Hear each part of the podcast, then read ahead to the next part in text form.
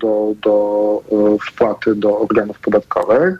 Z drugiej strony, no, czasem się zdarza, i to też obserwujemy, że nawet w bardzo drobnych sprawach są prowadzone czynności weryfikacyjne, czynności sprawdzające. No to Często też jest tak, że gdzieś e, podatnicy idąc do Urzędu Skarbowego czy konsultując się, no, przedstawiają tą swoją sytuację, no to wtedy też e, od razu organ podatkowy posiada wiedzę na ten temat. Zapewne odpowiedź będzie wtedy negatywna, że takich wydatków nie wolno uwzględnić w e, podstawie opodatkowania.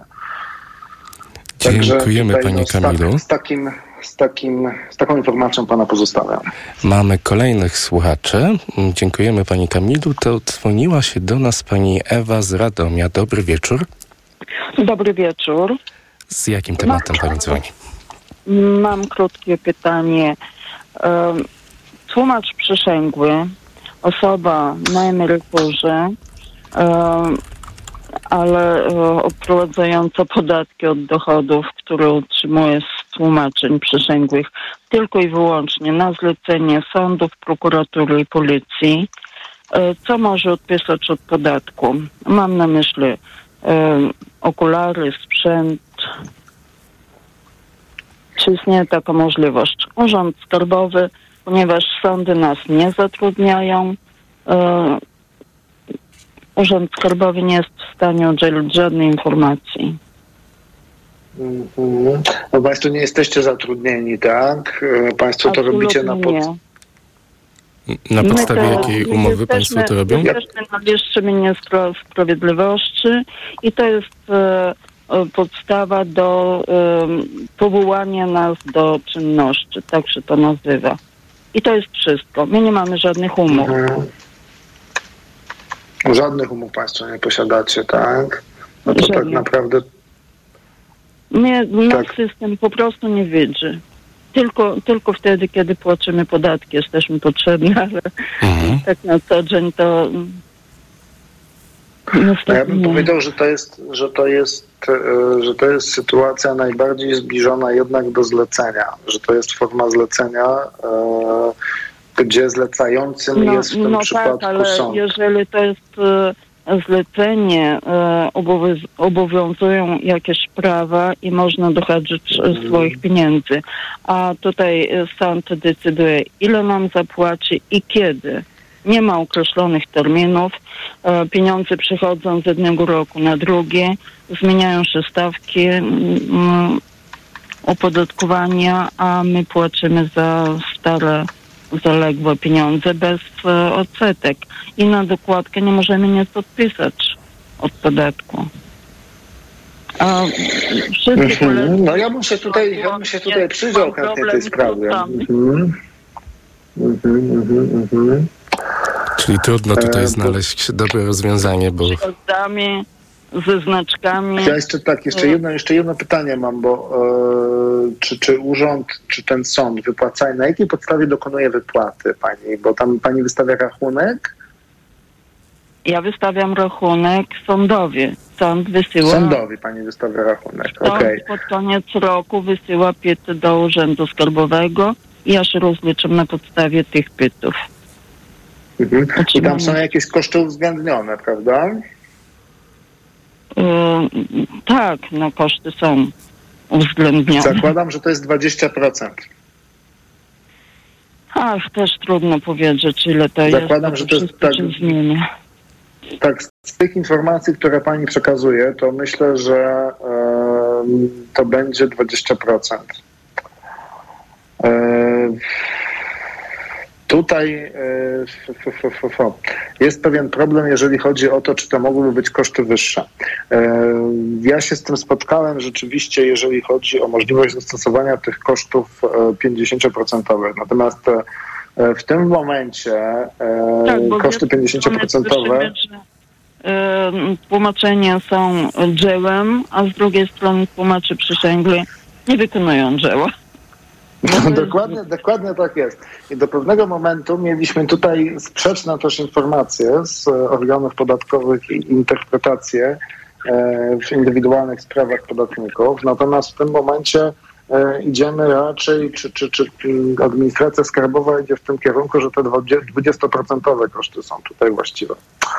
Dlatego że to tłumaczenie nie stanowi utworu w rozumieniu prawa autorskiego, ponieważ no, państwo jakby E, z jednej strony, tak jak pani powiedziała, z jednej strony to jest praca jak najbardziej twórcza, umysłowa, która wymaga nie tylko technicznej umiejętności i znajomości języka, ale też e, właściwości osobistych do tego, żeby właściwie ten tekst e, przetłumaczyć.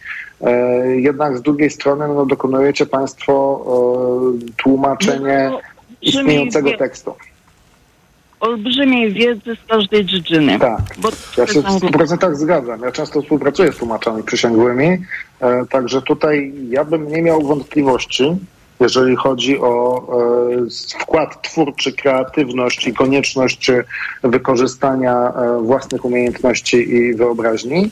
E, niemniej jednak w tym momencie dominuje pogląd, że e, to w rozumieniu prawa autorskiego nie stanowi dzieła i nie ma tutaj przeniesienia tych autorskich praw majątkowych. Ale, ale e, co właśnie z tymi okularami, e, sprzętem? Czy można cokolwiek odliczyć od podatku? no niestety tutaj będą zryczałtowane te koszty na poziomie 20%. Jeżeli chciałaby Pani rozliczać koszty faktycznie poniesione, to musiałaby Pani to robić w ramach działalności gospodarczej.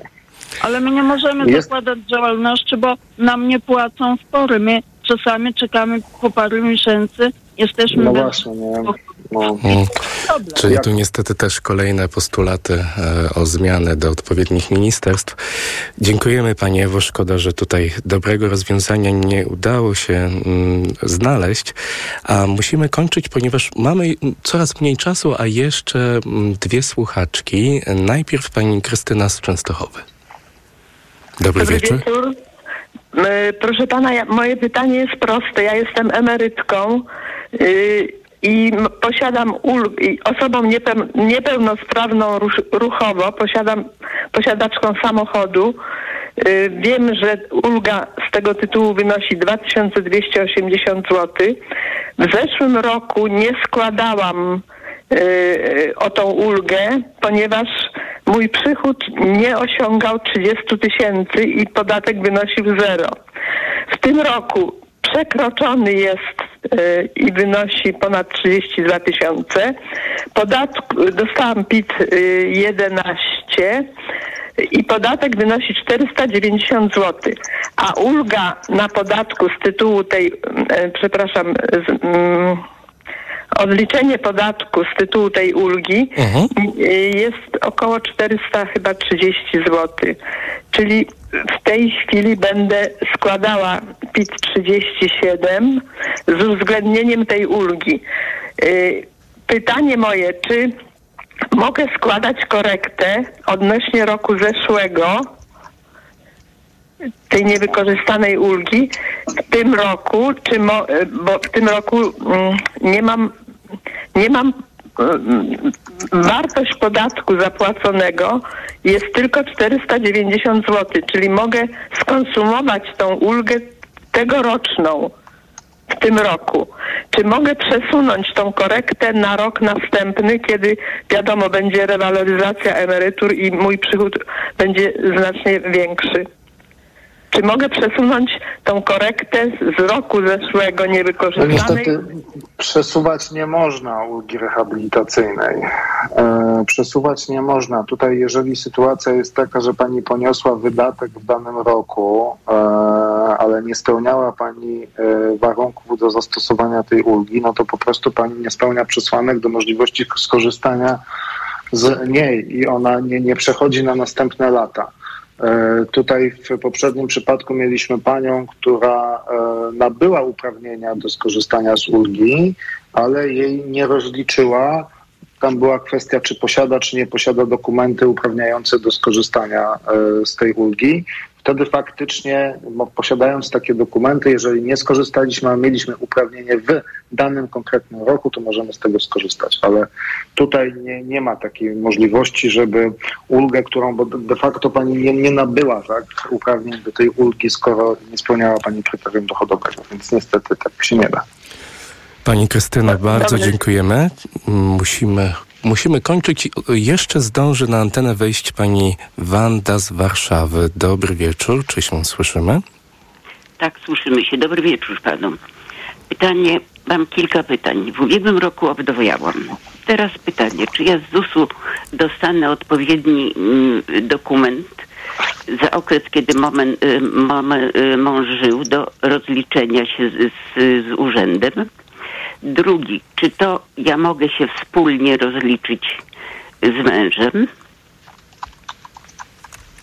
I czy, y, ponieważ miał grupę inwalidzką i korzystał z ulgi rehabilitacyjnej, czy ja mogę w to wszystko włączyć ulgę rehabilitacyjną? E, czyli tak, e, pani nabyła e, uprawnienia do ulgi rehabilitacyjnej po zmarłym mężu, ale. Nie, ja, ja nie, ja nie potrzebuję. Mhm. Ja nie, po prostu to wszystko dotyczy mojego męża, który korzystał z ulgi rehabilitacyjnej i z, i z, z leków. To, co, e, e, co rozliczał się co roku. I pytanie, czy ja w ogóle mogę, dostanę jakiś dokument z ZUS-u i czy mogę się rozliczyć tak jak dawniej z nim i mm, skorzystać z ulgi rehabilitacyjnej, która przysługiwa, przysługiwała mężowi. Zobaczymy, jak to jest w tym roku, bo tam coś się miało zmienić. Czyli w 2023 Trzecim. e, małżonek zmarł.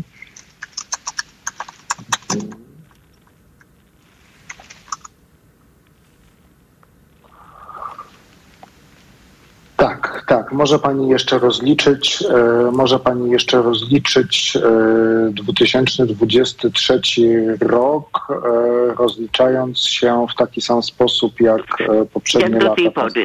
Jak do tej tak, pory. Czyli y, mm, PIT 37. Tak jest. PIT 37, e, wskazujecie państwo. Tam jest e, zero, jeszcze pani. załącznik zero, zerowy się do tego zero. y, zerowy do, dołączało. Dziękuję panu serdecznie. Bardzo dziękujemy Pani Wando i tak oto zbliżamy się do końca mikrofonu Radia Tok FM. Bardzo Państwu dziękuję. Bardzo dziękuję też za czujność i uwagi na bieżąco. E, Dzisiejszy program e, przygotowała i wydaje Maria Andrzejewska. Dziękuję też za pomoc e, Małgorzacie Włóczyńskiej. Program realizował Krzysztof Malinowski.